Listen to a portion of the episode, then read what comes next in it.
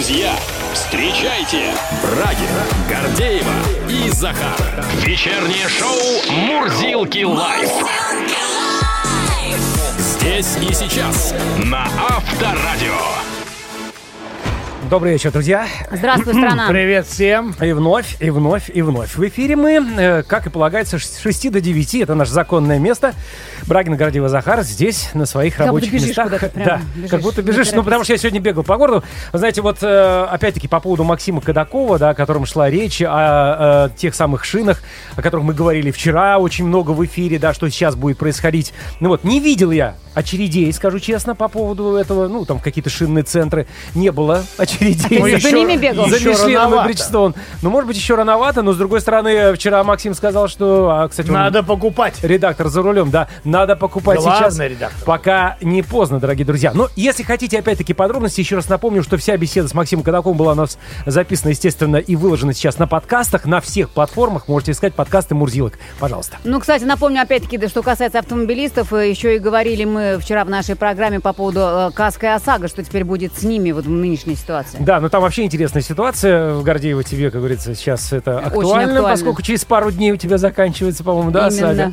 Ну, сказали, что вроде как ОСАГО не должно вырасти. И По Каска крайней мере, в ближайшее время. В общем, друзья, все темы, которые обсуждаются а, нами в нашем эфире, можно послушать в наших подкастах на любой цифровой платформе, которая предоставляет такую возможность. Вечернее шоу на Авторадио. Итак, начнем рассматривать информационную картину дня сегодняшнего. Правительство Москвы выделит гранты для поддержки отечественных сетей быстрого питания. Соответствующее постановление подписал мэр столицы Сергей Собянин. Условия получения гранта – открытие новых точек общественного питания в сегменте недорогих кафе быстрого обслуживания и прием на работу новых сотрудников, сказано а, в сообщении пресс-службы мэрии. Насколько будет выгоден рестораторам этот самый грант и насколько он окажет существенное подспорье, будем разбираться сегодня. С начала марта российские ритейлеры столкнулись с ажиотажным спросом на бакалейную продукцию. Особенно востребованным оказался сахар, спрос на который за две недели вырос в 5-8 раз. Производители и чиновники э, утверждают, что сахара в стране достаточно. Тем временем розничные сети вводят лимиты на его продажу.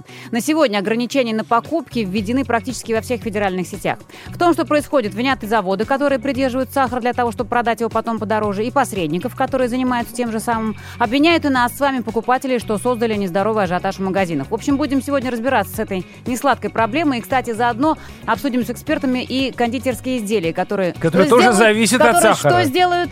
Что, Подорожают. подорожают, да.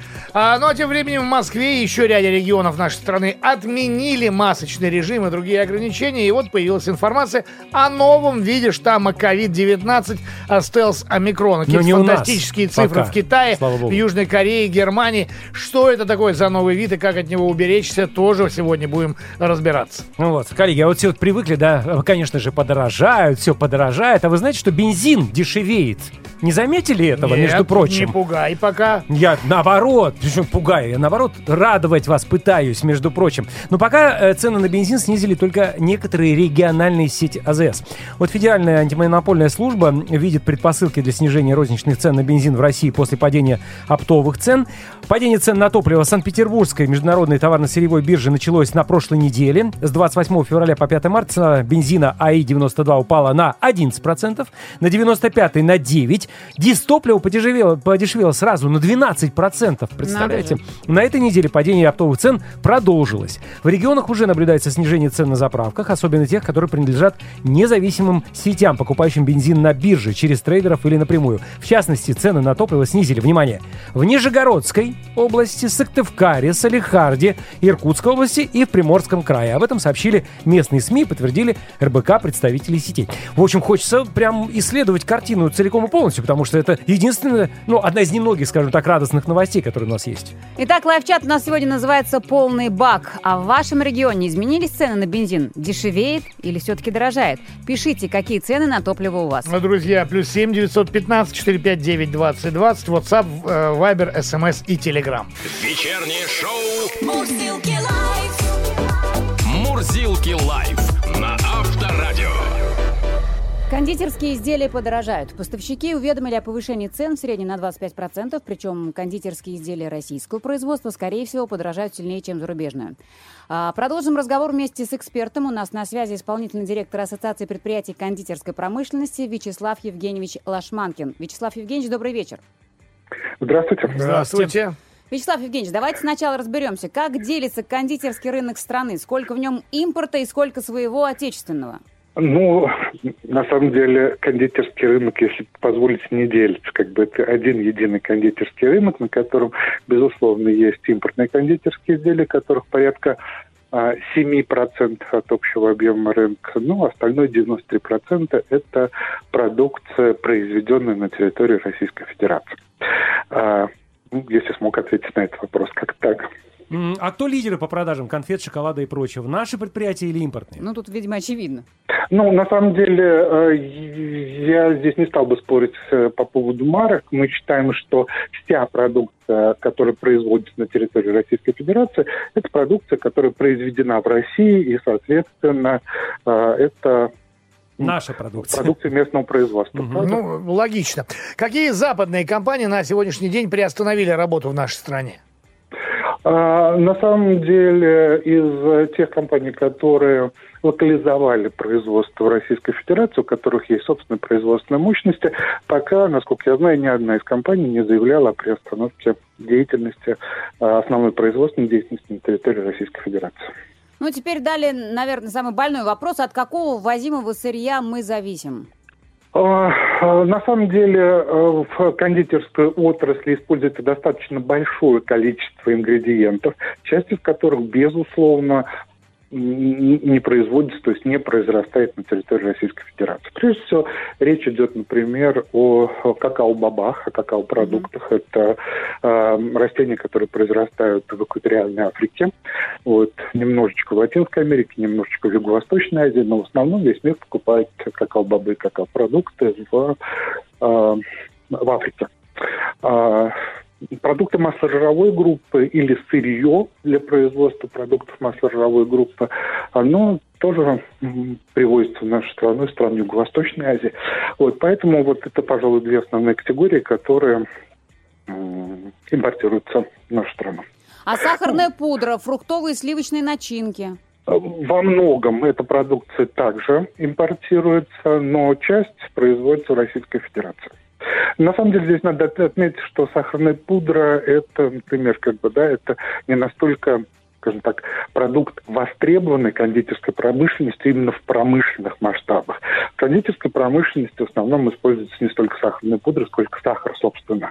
Вот. А сахар, собственно, это продукт, который производится на э, территории Российской Федерации, но, к сожалению, с ним у нас и возникает больше всего сегодня проблем. Угу. Ну, сейчас со многим действительно возникают проблемы. Ну, вот прямо на секундочку я еще приостановлюсь угу. все-таки, да, э, вот по поводу, опять-таки, тех, э, в общем-то, позиций, да, которые всегда были импортными, российских аналогов им э, нет там, да, соответственно, теперь из-за санкций эти ингредиенты либо купить невозможно, либо они, естественно, подорожали. С какао все понятно, но вот там э, с той же самой фруктовой начинкой, которая вот по э, данным Роспродсоюза тоже у нас импортная она, и ей пользуются наши отечественные кондитерские предприятия. Да, безусловно. Но э, ведь на самом деле вопрос такой, что вопрос в том, что э, эти, это те продукты, которым а, можно найти аналоги, чем сейчас а, производители и активно занимаются. А, вот, поэтому э, здесь вот возвращаясь к истории о том, что э, импортное или отечественное, все-таки, может быть, мы пока не будем делить вот такими категориями, а все-таки, ну, я еще раз говорю, что несмотря на то, что тот же самый сахар является продуктом отечественного производства, вот... Э, С ним большие проблемы эти, сейчас. Вот, да, пожалуй, самая большая проблема, mm-hmm. именно э, с этим товаром. Поэтому... Из-за ну, него например, все дорожает, а из-за какао получается? Ну, э, я скажу так, что сахар вносит очень большой, очень существенный вклад в подражание конечной продукции. Если брать по себестоимости, то, например, э, в кондитерском изделии сахар может составлять от 15 до 90 процентов сырьевой себестоимости. То есть, если берем карамельку, например, то сахар там составляет ключевую часть себестоимости. Вот, а и, э, возвращаясь в двухлетнюю ретроспективу, например, по сравнению с январем 2020 года, э, когда сахар стоил для нас 20 рублей 40 копеек, вот, в январе 2022 года, за два года, как бы, да, сахар уже стоил э, за 50 э, два сильно, угу. вот, а сейчас это 155 процентов, да, то есть это два с половиной раза вырос у нас сахар вот, за два года, а в феврале-марте сахар вырос еще, еще больше, еще существенный, да, тоже существенно вырос, вот, и больше того, к сожалению, как бы сегодня э, иногда производители кондитерской продукции сталкиваются с отказом производителей сахара отпускать сахар ну, в связи с этим, вот насколько вообще подорожали сейчас уже кондитерские изделия и какие у нас перспективы по этому поводу? Смотрите, а, значит, на самом деле, как бы э, в кондитерской промышленности нет средней температуры в палате, поэтому нельзя сказать, насколько и что подорожает. Опять же таки, вот если брать э, исходник или а, там оригинал публикации, от которой мы начали отталкиваться, что э, цены вырастут предположительно 25-30%, там только говорится о том, что э, некоторые производители пришли в одну торговую сеть э, с предложением или с просьбой поднять цены. Эта просьба обусловлена объективной необходимостью, как мы с вами обговорили, да, потому что выросли практически все сырьевые ингредиенты mm-hmm. и упаковка для кондитеров. Но я здесь хочу обратить внимание, что производители пришли не к потребителям, не к нам с вами. Да, они пришли в одно из предприятий торговли, которое а, естественно, не является бессеребренником. То есть предприятие торговли точно а, также очень а, зарабатывает на перепродаже кондитерских изделий. И поэтому, если предприятие торговли, которое вот проинформировало СМИ о предстоящем росте, ну, изыщет возможность, э, скажем так, сократить свои аппетиты на нашей категории, то вполне возможно потребители будут гораздо менее э, чувствительно ощутят э, такие вот колебания на рынке. Все понятно. Да. Спасибо. Спасибо. Понятно. Спасибо большое. Исполнительный директор Ассоциации предприятий кондитерской промышленности Вячеслав Евгеньевич Лашманкин был у нас в эфире. Всего доброго. До свидания. Спасибо вам большое. До свидания. Ну, а, кстати, с сахаром мы будем разбираться чуть позднее, коль он действительно играет такую ключевую роль и в жизни кондитеров, и в жизни каждого В жизни из нас. каждого человека, потому что его почему-то нет в последнее время, этого сахара. Будем разбираться. Мурзилки live! Live chat. Слушайте, ну цена-то на бензин, может, как тот самый пломбир или эскимо, растает? У нас Растает, цена-то растает все ниже и ниже с каждым днем. Слушайте, ну у нас э, сегодня прям не live chat, а нефтяная биржа какая-то получается. С разных уголков страны пишут о том, э, как в вашем регионе изменились цены на бензин, дешевеет, э, дорожает. вы Напомню, давайте- что оттолкнулись от новости, то, что сейчас в оптовые цены регионах. упали, и типа типа начали Это должно впервые цены в истории на отразиться на- бензин. Да, как, как-то вот Ну, раньше, когда снижались цены, мы не замечали падения стоимости Давай бензина. смотреть, что происходит в регионах. Давай. Алексей из э, Тульской области, там 95-й бензин стоил 51 рубль, но это было до того, Ага. а сейчас 49,50. Вот, на полтора рубля, да. Ну, нормально. Смотри, Григорий из Пензенской области продолжает. Вечер добрый. А, бензин 95-й, 50-15. Самый дешевый, э, э, самый дешевый всегда был в Самарской Но области. смотри, тоже по сравнению с Тульской областью, ну, там 49,50, здесь Здесь 50-15, 50-15. нормально. Разница небольшая. Нижегородская область э, рапортует, что в Нижнем Новгороде подешевел бензин на рубль. Вот, еще одно Какой, подтверждение. правда, непонятно подешевел. Так, любой. э, Казань Игорь э, за две недели накатал 7 тысяч километров. Начал из Казани, далее Волгоград, Северный Кавказ, Ростов, Москва, Воронеж, Пенза. Уже подъезжаю к Казани.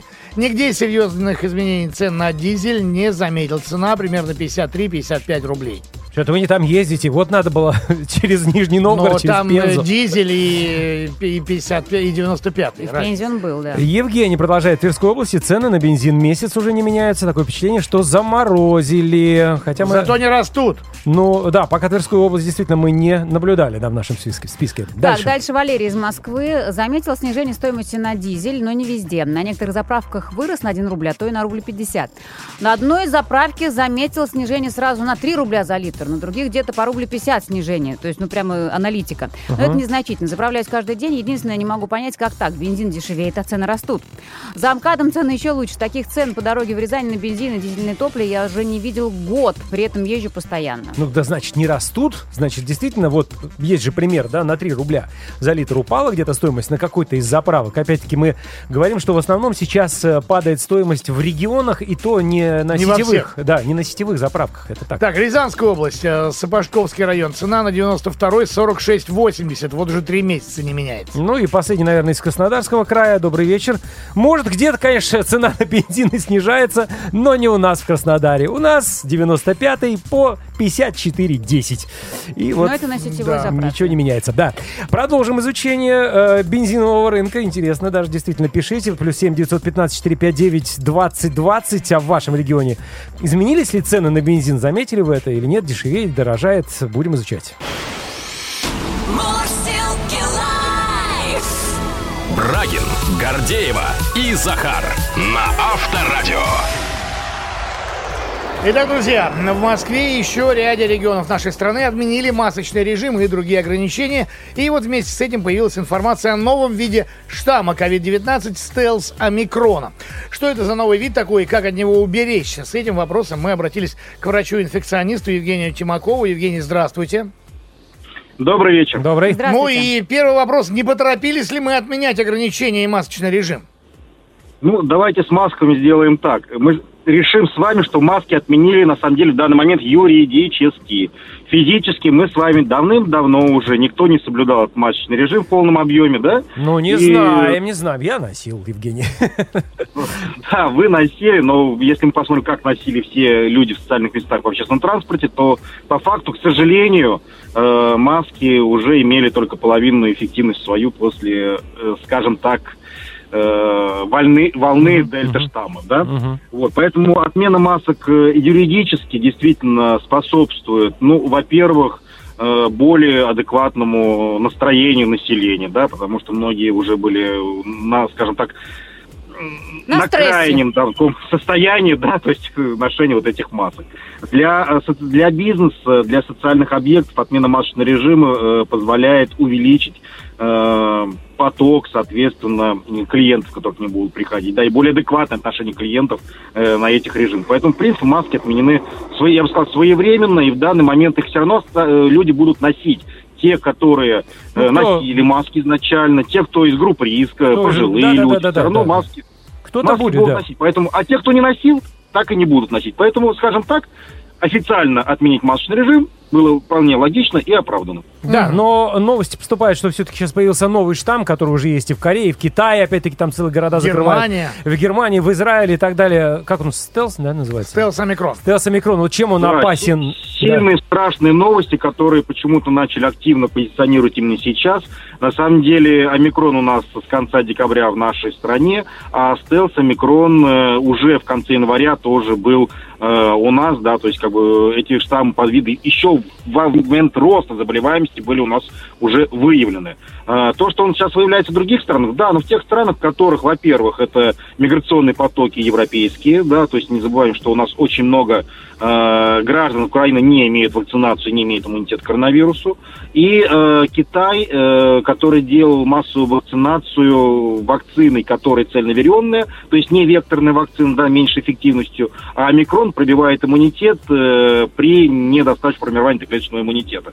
Вполне логично, что он будет вызывать этот рост заболеваемости. То есть- Абсолютно все логично. Нам бояться здесь нечего. Евгений, то есть мы стелс уже проскочили, сами того не заметив. Получается так. ну, скажем так, мы в его э, течении э, с имеющимся иммунитетом от первого микрона. Смотрите, больш- большая часть страны заболела коронавирусной инфекцией омикроном в январе, январь, начало февраля. Когда начал поднимать свою голову стелс, у нас уже был от омикрона. Поэтому мы его почти не замечаем. Евгений, как же мне нравится ваш не то что спокойный, а даже Оптимизм. оптимистичный тон. Это просто прекрасно. Тем не менее, ну давайте все-таки в школе мы решили изучить вот эту всю историю. А, есть тоже какие-то группы населения, для которых этот э, штамм наиболее опасен? Или все точно так же остается? Нет, к сожалению, да, опасность остается у нас, э, надо смотреть правде в глаза. Да, как бы оптимизм-то есть, но ложечка дегтя в этой бочке все-таки будет. Значит, не все, во-первых, формируют иммунитет полноценный, как хотелось бы, на коронавирусную инфекцию. Это люди с иммунодефицитным состоянием, с различными хроническими заболеваниями и люди в возрасте старше 60 лет. Э, У них иммунитет длится не больше 6-9 месяцев после перенесенного Мгм. Ну а вот если, и после прививки. Если Для с- них это риск. если сравнивать предыдущие штаммы и вот этот вот стелс омикрон, в чем его отличие и, если можно так выразиться, преимущество? Э, отличие, он более контагиозный, то есть более заразный, заражает все абсолютно слои населения, детей и взрослых. И э, он... э, алло. Да-да-да. Да, мы- да. слышим. Да. Вот, он более заразный, и он очень многосимптомный, маскируется абсолютно под все инфекции, которые только возможны, начиная с осиплости голоса, головных болей, насморка, боли в горле, кашля, э, утомляемости, потливости, расстройства желудочно-кишечного тракта и болей в животе с маскировкой даже после Все в кучу. Обалдеть. Да. Все в кучу, именно так, да. Одно хорошо. На пневмонии, на воспаление легких он идет гораздо меньше, чем штамм дельта. Вот, тут есть плюс, да. Э, Смотрите, мы практически сейчас не слышим призывов к вакцинации и, главное, к ревакцинации. Но покуда пандемии, ну, мы считаем, что нам вроде никуда не делось, то ревакцинироваться, наверное, все-таки надо. вакцинироваться, ревакцинироваться. Ну, вакцинироваться мы уже большинство с вами, скажем так, первичную вакцинацию, считайте, мы прошли, потому что большинство или переболело, или действительно вакцинировались. Нет почти ни одного человека, кто бы не болел коронавирусной инфекцией в настоящий момент. Ревакцинация нужна и обоснована, особенно пожилым людям, людям из групп риска, но надо отнестись к этому вопросу так. Сейчас омикроном и дельта-штамм переболеют почти все, большая часть населения. Поэтому месяца полтора-два у нас с вами более-менее такого спокойного режима, когда мы э, защищены с вами от той эпидемии, которая сейчас идет. Мгм. Как дальше будет мутировать коронавирус, мы не знаем. И те лица, которые из группы риска могут сформировать иммунитет, им настоятельно рекомендую задуматься о ревакцинации. Причем о ревакцинации в момент, когда э, будет значительный спад э, эпидпроцесса, это будет конец где-то апреля, не начнется еще новая эп- эпидемия, и не будет жары летней, чтобы нормально переносить прививку. Вот апрель, май будет сам оптимальный для э, ревакцинации для этой группы людей или тех, у кого уже прививка прошла, а он не переболел омикроном. Ну да, раньше говорили про полгода, а сейчас вы говорите конкретный период времени. То есть а, вот эти вот полгода, они могут немножечко сдвигаться, да, я правильно понимаю? Э, Научные работы показывают, что иммунитет после векторных вакцин, я имею в виду наш спутник, который, кстати, Мгм. зарекомендовался гораздо лучше других импортных вакцин, э, длится до 9 месяцев. И вне эпидемического периода мы с вами знаем, что во время роста заболеваемости вакцинируемся каждые полгода, а если у нас стабилизируется ситуация, то можно вакцинироваться, ревакцинироваться раз в год. Это прописано в приказах. Да? Если у нас сейчас ситуация будет стабилизироваться дальше, то, вот говорю, оптимальный период это до наступления жары, Мгм. ревакцинация. Или, если мы сейчас переболели коронавирусом, да, мы выжидаем летний период и вакцинируемся в перед осенним периодом, чтобы сформировать иммунитет в начале августа. Спасибо вам Спасибо. огромное. Спасибо, всего вам доброго и здоровья, естественно. Врач-инфекционист Евгений Всего доброго. Тимаков был у нас на связи. До свидания. Счастливо. Вечернее шоу Брагина, Гордеева и Захар на Авторадио. Российские туроператоры прогнозируют рост цен на отечественный отдых летом 2022 года до 30%. Об этом Интерфаксу заявили участники туристического рынка. Э, Можно понять с ростом цен на зарубежный отдых, но что с нашим? Почему он так вздорожает? С этим вопросом мы обращаемся к вице-президенту Российского союза туриндустрии Ольге Санаевой. Ольга, здравствуйте. Добрый вечер. Здравствуйте. Здравствуйте. Ольга, ну почему так дорого, аж на 30%? Что закладывается в стоимость путевки? Можете объяснить? Ну, во-первых, я не думаю, что абсолютно все дорожает на 30%. Я думаю, что знаете, такая в среднем по больнице температура. И э, я вижу, что есть те путевки, которые не дорожают вообще. Но в целом просто ситуация такова, что так как дорожают продукты, так как дорожают какие-то предметы, которые необходимы для реализации в инфраструктуре, только поэтому. Но продукты, я понимаю, это когда отель кормит, да, есть там включенные завтраки, обеды и ужины, но так, по идее, чтобы за счет продуктов вот так росла цена в Ну, не отеле. только продукты, отели тоже, чтобы они были обеспечены всеми необходимыми всяческими, там, я не знаю, средствами. Конечно, там расходные материалы, ну, много чего. Мгм. Но я не думаю, что прям повсеместно на 30%. Хорошо, спасибо. Что предпринимается вообще в данный момент для развития э, отечественного туризма? Ну, смотрите, в любом случае, вчера у нас стартовал кэшбэк, а это возврат 20% э, стоимости поездки. Это все-таки тоже существенно. К кэшбэку потребитель уже тоже, в общем-то, привык. И, безусловно, это ну, такая позитивная история. Ну, давайте еще раз подробнее про кэшбэк. 15 марта, напомню, возобн- возобновил программу кэшбэк натуры по России. Еще раз разберемся, как отдохнуть со скидкой. В течение какого срока мы можем отправиться на этот самый отдых со скидкой 20%? А, Отправиться можно в период э, с такой скидкой в период со вчерашнего дня и до 1 июля, а вот купить такую путевку нужно обязательно до 1 мая. И э, любая поездка, которая будет э, больше двух ночей, проходить в любом регионе Российской Федерации, отвечает этим требованиям, вот этим скидочным. Для этого нужно иметь карту МИР, и после транзакции, да, после покупки, где-то примерно в течение пяти дней эти деньги вернутся назад. Причем один человек э, может купить несколько путевок себе и, например, член своей семьи. И даже съездить не один раз в этот период. А, то есть еще можно за, в этот период несколько раз воспользоваться программой и точно так же получить те же самые 20 тысяч рублей. Ну, по максимуму. Да, да, да, получается? совершенно верно. 20%, но не более 20 тысяч рублей. И узнать, э, куда можно совершать такие путешествия, можно на сайте мирпутешествий.рф, либо у своего туроператора, либо посмотреть у какого-либо отеля. Ольга, давайте тогда еще и о программе детского кэшбэка, который тоже полюбился семьями с детьми. Э, Когда стартуют продажи? полюбился. Продажи стартуют с 30 на 31 марта в ночь.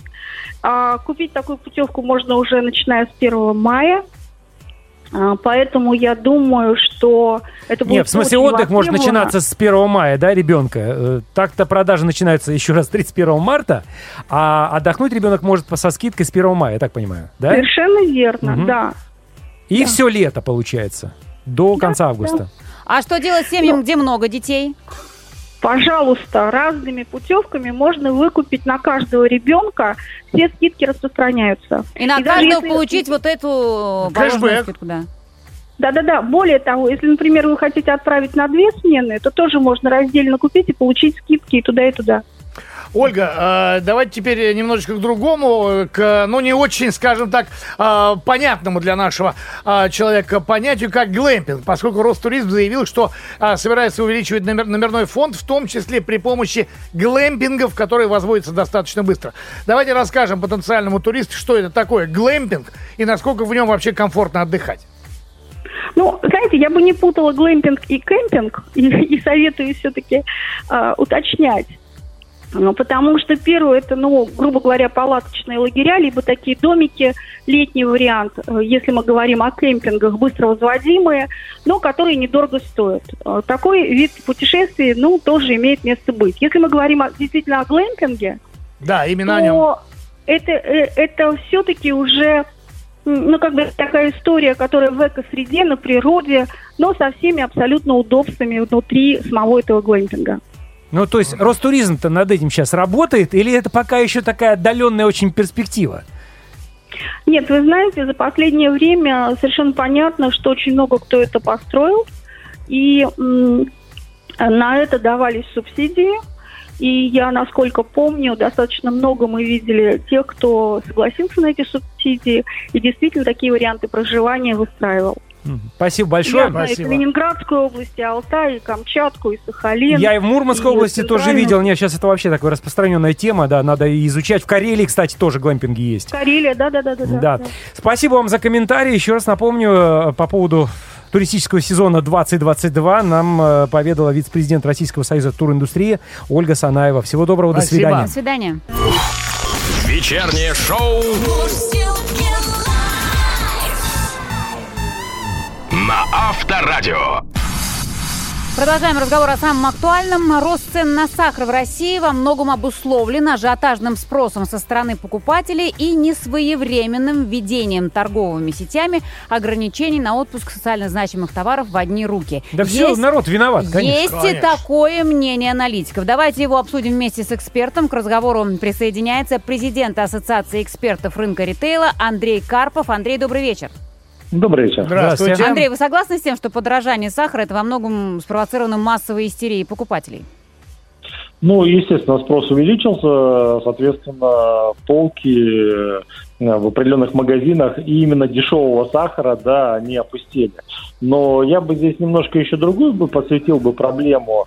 Э, Это попытка государства э, значит, регулировать цену на сахар, которая была запущена э, в конце позапрошлого уже года. Она продолжалась весь прошлый год, э, и, по сути, до сих пор э, эта тема продолжается. И фактически сложилась еще ситуация, когда э, на рынке существует две цены в оптовом отпуске товара. Опт для розницы, для торговли, и опт для коммерческого использования, когда коммерческие компании, там, хлебобулочные комбинаты, Кондитер? Ну, кондитер, кондитерские да. какие-то, да, закупают этот сахар, и вот для них сахар идет дороже. То есть мы фактически Удивительно. с какой-то советской историей, когда у нас э, возникает несколько видов цен. И когда такая ситуация есть, то возникают в том числе какие-то участники рынка, которые могут покупать, условно говоря, там за цену там оптовую э, для сетей и продавать ее для коммерческого использования. Ну, зарабатывать на этом э, несколько десятков процентов. То есть это, в принципе, ситуация изначально была неправильная, потому что мы можем вспомнить, что в 2015 году сахар под, э, рос гораздо сильнее э, по цене, и потом ситуация сдемпфировалась самостоятельно рынком, государство даже не заметило, что в 2015 году этот сахар вырос сильнее. Вот. И это говорит о том, что все-таки не всегда нужно регулировать цены там, где это не очень нужно, потому, Потому что потом могут быть последствия. Мгм. Будут, вот, э, будут последствия, при том, что тут, понимаете, еще вопрос цены. То есть, ну, например, насколько критично, что если сахар стоил 50 рублей, стал стоить 70 рублей. А, с учетом тут еще вопрос нормы потребления, именно сколько нам физически нужно этого сахара, а, для семьи, например, на год. Я предположу, что это все-таки, ну, какие-нибудь, условно говоря, на семью в три человека на год нужно э, по килограмму сахара в месяц. То есть, условно говоря, там 12 килограмм сахара. А, и э, вот просто, когда мы начинаем чего-то регулировать, то народ у нас тут же по старой привычке, мы же привыкли... Конечно, вдруг не будет. Что все будет, что все у нас нормально, да, и государство, в смысле, люди сразу говорят, ага, где там нормально, с сахаром нормально, значит, ненормально. То Значит, есть, то есть, простите, физически запас сахара в стране есть. А, Физический запас сахара есть, да, его сейчас собирают со всех складов, со всех э, фабрик, заводов и прочее. как будет просто лежать сейчас, потому что все затарились. Смотрите, но я еще обращу внимание на что. Во-первых, сахар за 100 рублей ценой, вот который дороже, он лежит спокойно. А, сахар тростниковый, который еще дороже, лежит спокойно. А, сахар рафинат вы тоже можете купить без особых проблем. Нету именно дешевого сахара, а, который вот в сетях еще встречается там за э, 47, могу соврать, э, 47-50 рублей где-то еще его выкидывают, потом, соответственно, через 2-3 часа его уже нету, через какое-то время его опять, э, значит, э, на прилавке он появляется. Вот это с этим сахаром есть э, некие проблемы, потому что нужно все-таки убрать вот эту вот э, разницу, э, значит, э, сформировавшуюся на рынке, и фактически, ну, приблизить С этим- цену сахара С к этим реаль- понятно, да. То есть он отечественный, сделанный из нашей российской свеклы. Да, да, да. А если, если есть продукция, произведенная из прошлого урожая, то почему сахар сейчас уже стоит дороже? Ну, казалось бы. А, ну, в том числе спрос, э, значит, а, смотрите, еще раз, э, почему он, он, по сути, просто возвращается к той цене, которую он должен стоить, потому что э, снижали искусственно. Понятно, да, то, то- то, что вы уже рассказали. Всё, Но хорошо, смотрите, вот смотрите. Андрей, есть еще такая информация, что заводы решили просто увеличить свою выручку на фоне роста курса валют. Поэтому они устанавливают ограничения для сетей а, на поставки, а также удерживают товар на складах, чтобы затем продать его по более высокой цене. Это так тоже э, из факторов? Ну, Смотрите, с одной стороны, теоретически такие случаи могут быть. И я допускаю, что э, тут даже, знаете, на- не на заводы нужно вот э, как бы и вот кого-то искать виноватым. Э, виноватыми могут быть разные структуры. Посредники, Э, фасовщики, которые тоже сидят на мешках. Где-то торговля какая-то может. У нас же торговля тоже неоднородная. То есть у нас люди разные. Но тут возникает дальше вопрос, э, э, что мы начинаем с вами э, как-то вот использовать советские, точнее, подходы советской власти ну, там, в 20-х годах, когда мы начинаем искать кулака кто что-то зажал и прочее. А ведь фактически-то речь-то идет про бизнес, и бизнесу, в общем-то, никто не запрещает устанавливать любую цену, которую он хочет. Просто Регулирует щас давим- рынок, да. Да, рынок будет сам. Регулирует рынок, да. Мы давим его на некую совесть и говорим, ну нехорошо же зарабатывать, давай ты как-то поступишь со своими доходами и будешь зарабатывать меньше. А он говорит, э, люди, у меня же тоже есть сотрудники, которые хотят деньги зарабатывать, которые просят повысить Ну, зарплату. зарабатываете, но не в два раза повышаете, как бы Да. могут ответить люди. Андрей, Ну, про два раза-то не идет пока речь-то, пока идет речь хотя бы вернуть вот на ту ситуацию, которая вот была, складывалась там в течение Андрей, ну года. мы уже видим, что некоторые, так сказать, э, сетевые магазины уже э, пытаются решить эту проблему, ограничивая э, да, выдачу сахара в одни руки, скажем так. Какие еще рычаги подключаются? А, Да, здесь сложно какие-то другие рычаги-то подключить. То есть э, только вот ограничение отпуска в одни руки. Ну, там есть еще такое, э, значит, объявление, что а, в в одни руки и один раз в день. Но физически это сложно. Нереально отследить. Ну, как? Конечно же, конечно же. Ну, а вы поддерживаете вот такую вот политику, да, что ограничение в, одни руки? Вы не считаете, что она еще больше будет подогревать ажиотаж? Я считаю, что нужно просто вот вернуть цену в рынок.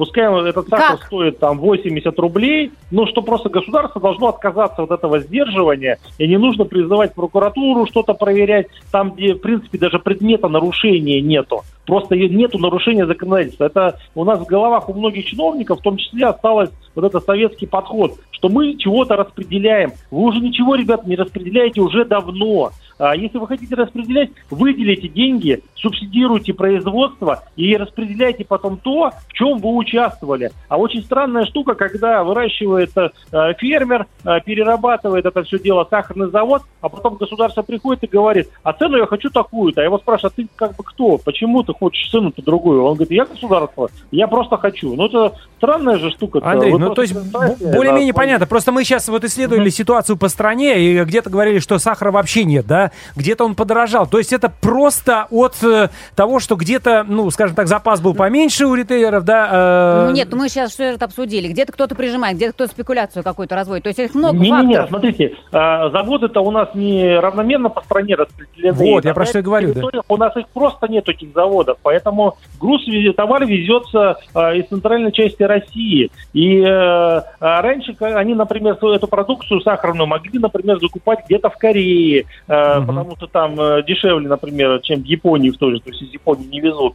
Но в силу того, что рубль упал, а, возить сейчас из, из, из той же Кореи уже невыгодно абсолютно. Даже несмотря на то, что государство сейчас разрешило везите кто хочет, э, беспошлино, э, значит, это, эту сахарную продукцию. Но, говорю, разница в валютах не позволяет. Поэтому конечно. сейчас пока кто-то появится и так далее. О! И, соответственно, нужно из центральной части это вести, распределять. А представьте, сколько желающих э, в целом купить этот сахар. Понятно, понятно. со стороны бизнеса. Это все торговые В сети. общем, нужна это советская система распределения. Нет, как раз вот Наоборот. Андрей все это время пытался нам доказать другое. Андрей, Как давайте сейчас пока остановимся на этом. Я думаю, вряд ли, вряд ли мы, конечно, кого-то успокоили. Сейчас, сейчас из наших слушателей э, надо Нет, ждать, что смотрите, рынок я сам... могу от- успокоить, Да. э, могу все-таки успокоить. Давайте просто понимать, да, что есть сахар в целом в продаже, есть сахар более дорогой, панику устраивать в целом не нужно, пусть каждый оценит свою норму потребления, и не нужно прям вот мешками закупаться, ну просто Да. не нужно, потому что не нужно, ну зачем? А если у вас закончился, возьмите пока у соседа, пока сахар не появится в магазине. Это да. Ну, как- Спасибо. как совсем крайний вариант, но за 100 рублей сахар в магазине есть. Ну, не везде. Президент Ладно. Ассоциации экспертов рынка ритейла Андрей Карпов был у нас в эфире. Спасибо большое, всего доброго. свидания. Спасибо. Мурзилки live! Live chat. Тут, короче, такое дело. Сказали, что в регионах бензин подешевел. И мы... Мы встревожились. Да, Как так? Да, Что может- случилось? Может, поехать где заправиться по дешевке, пока, же- пока не пропало, да? Ну, в общем, мы сегодня в Лайфчате обратились к вам, чтобы исследовать картину на местности и узнать, а почем у вас нынче заправиться. А Влад из Ростовской области, из города Шахты начинает. Бензин 95 53 рубля. Бензин 92 48 рублей. Сахар 93 рубля. Ужас. То есть в Ростовской ничего не подешевело, судя Не по... надо туда ехать заправляться. Да, Самарская Да, курс дальше. сахара нынче выше, даже чем у бензина. Раф из Тольятти пишет, что бензин не дорожает уже месяца 4 на разных заправках от 44,5 до 45,5 за 92 А в Европе вообще воют от ценников. Ну, это правда. Ну, насколько я знаю, мне тут рассказывали, там уже стоимость бензина в некоторых странах доходит до 3 евро за литр. Ну, люди это не на наши понимают, деньги. сколько было раньше. Больше, ну, раньше было, я помню, заправлялся что-то полтора евро за литр, да, вот сейчас, ну, ну, ровно в два раза. И случаются, случаются уже такие вот эпизоды, это доподлинно знаю, это не по новостям, я то, что человек приехал с полным баком, там, припарковался у университета, вышел после этого, половины бака нет. Может, человек нажег. Ну, да, скорее всего, доехал заправки до университета и все, и нажег. Нет, так же, а по в стариночке. Ярославской области на ЗС «Роснефть» 95 по 48,70 заправлялся вчера. В Тверской области на Сургутнефтегаз больше 50 рублей за литр. Это Семен Асташков нам написал. Так, далее Киров, э, Юля. За две недели 92-й бензин подешевел на 2 рубля. Во! 2 марта он стоил 48 рублей, позавчера 46 рублей за литр. А сколько стоит сегодня, не знаю. Есть вероятность, что еще меньше. А заправка регионального значения АЗС Чепецк нефтепродукт. Про что и говорят, да, то, что действительно не сетевые заправки сейчас как раз понижают цены. Ну и Александр заканчивает. Живу в Краснодаре, цена как была, 49,80 за 92 так и осталось. Дешеветь, походу, не собирается. Александр, поезжайте в Кировскую область заправляться. Посмотрите, какая выгода будет. На лицо, как говорится, Да. почти 4 рубля.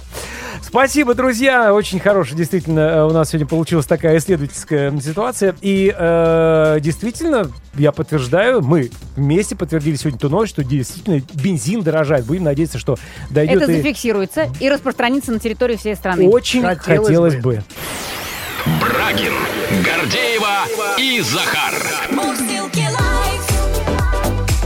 Вечернее шоу на Авторадио. А, друзья, есть э, еще одна тема, о которой хочется поговорить. Есть еще одна отрасль, а, которая, несомненно, тоже является, ну, как, как ни крути, заложником определенным а, ситуации, которая сейчас творится а, в мире, в нашей стране. Это отрасль, э, которая касается ресторанов, которая касается Общепита. сетей да, э, быстрого питания, общепита. И вот правительство Москвы собирается выделить гранты для поддержки отечественных сетей быстрого питания. Соответствующее постановление подписал мэр столицы Сергей Собянин. Ну а условия получения гранта – открытие новых точек общественного питания в сегменте недорогих кафе быстрого обслуживания и прием на работу новых сотрудников, сказано в этом сообщении. У нас на связи основатель сети «Теремок» Михаил Гончаров. Михаил, здравствуйте. Здравствуйте, Добрый вечер. Добрый вечер. Ну вот тот самый грант, о котором мы только что говорили, который будет выделен московским рестораторам, это действительно существенное подспорье. Это сможет улучшить ситуацию с предприятием обслуживания? А, Вы знаете, сам по себе размер гранта а, достаточно скромный. Вот, например, ресторан площадью больше 100 метров а, стоить может, ну, никак не меньше 15-20 миллионов рублей. И сейчас я боюсь, что эта цифра могла вырасти даже до 25-30 миллионов. И грант составляет 2,5 миллиона рублей. А, Поэтому я рассматриваю этот грант как некое приглашение к сотрудничеству и э, поддержку, но не как э, возможность э, на этот грант открыть ресторан. Но согласитесь, А, это уже этом- хорошо, Ну, приглашение к чуть-чуть. сотрудничеству. Один квадратный метр. Безусловно, бе- безусловно, и очень ценно и дорого такое внимание. Но, тем не менее, я сейчас идут консультации по выделению, ну, как сказать, не выделению, по к- кредитованию инвестиционному э, проектов, которые могут развиваться, в том числе для э, замещения выпадающих э, возможностей от Макдональдса и от КФС, которые закрылись, как известно. Ну да. Михаил, ну ваше мнение, что мешает развитию сетей ресторанов по всей стране? Вы знаете, вот раньше я бы сказал, что мешал, мешало отсутствие навыков, мешало отсутствие менеджеров. Но сейчас, э, если действительно Макдональдс и KFC закроются, то мы получим на рынке труда просто ну, десятки высокопо- высокопоставленных и Профессиональных людей. Конечно. профессиональных менеджеров, да. То есть менеджмент – это просто основа любого бизнеса. Но, к сожалению, ну, жизнь так устроена, да, что без денег ни один профессионал ничего не сделает. Поэтому, решив первую задачу, получив технологии работы бизнеса, мы должны решить вторую, то есть привлечение денег. Финансирование, да. Сейчас, да, активно рассматриваются госпрограммы по инвестированию в э, отрасли, которые могут иметь потенциал развития. В том числе там и импортозамещение, но в нашем случае это рестораны. А реально ли обеспечить сети оборудованием и продуктами в достаточном количестве, тем более в нынешнее время? А, Вы знаете, надо смотреть индивидуально. Во-первых, производители оборудования это не такие бренды известные, как э, Zara или э, Uniqlo. У них нет репутационных потерь. То есть продажа какой-то плиты, а это не вызовет какого-то резонанса, какого-то cancel culture э, в европейской культуре. То есть, условно, там небольшая фабрика во Франции, отгружающая а, плиту в Россию, она никому вреда не предоставляет. А, и То есть отгружала и не будет отгружать.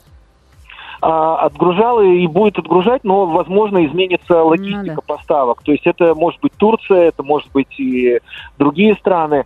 Но в целом, если только это не будет личная позиция руководителя, владельца предприятия, то поставки должны сохраниться. Ну и с продуктами, соответственно, такая же история, по крайней мере, э, с нашими.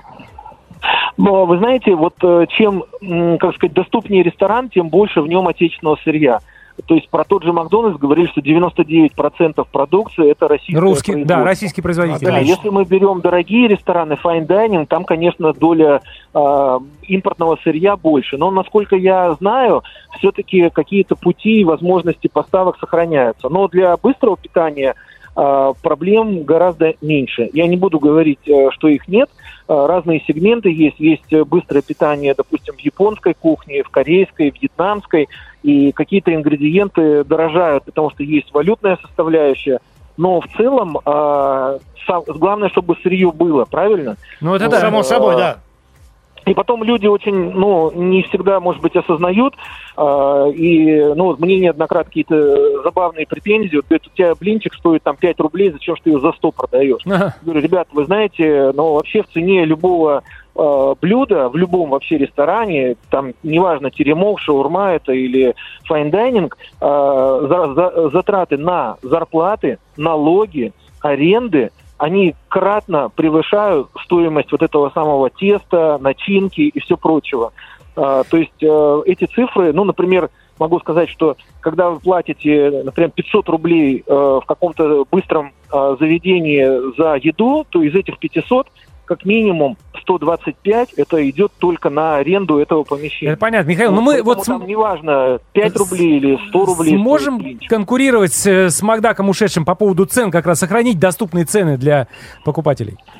Вот с этим большая проблема, и для меня это была большая загадка, а, потому что именно в России мы имели за последние, может быть, 10 лет один из самых дешевых бигмаков в мире. А, у меня нет, к сожалению, никаких мыслей, гипотез, почему это Как было это так. сделать, да? Но да, если вы откроете индекс Бигмака по годам, то вы увидите, что из там, по-моему, 110 стран самый дешевый Бигмак был именно в России. В общем, возьмем Даже менеджеров, страны, которые все, выведаем у них и будем делать. Ну, это можно рассматривать как некий бонус или подарок для российского рынка, но это действительно удивительно, потому что страны даже более бедные, чем Россия, у них Биг Мак был там в Гораздо полтора раза дороже. дороже, например. Будем работать. Спасибо, вам огромное. Действительно, будем работать и будем надеяться, что, в частности, ну, те товары, которые продаются в сети Теремок, тоже будут вполне, как они и сейчас, конкурентоспособными. Спасибо. Основатель Спасибо сети большое. Теремок Михаил Гончаров Спасибо. был у нас на связи. До свидания. Спасибо.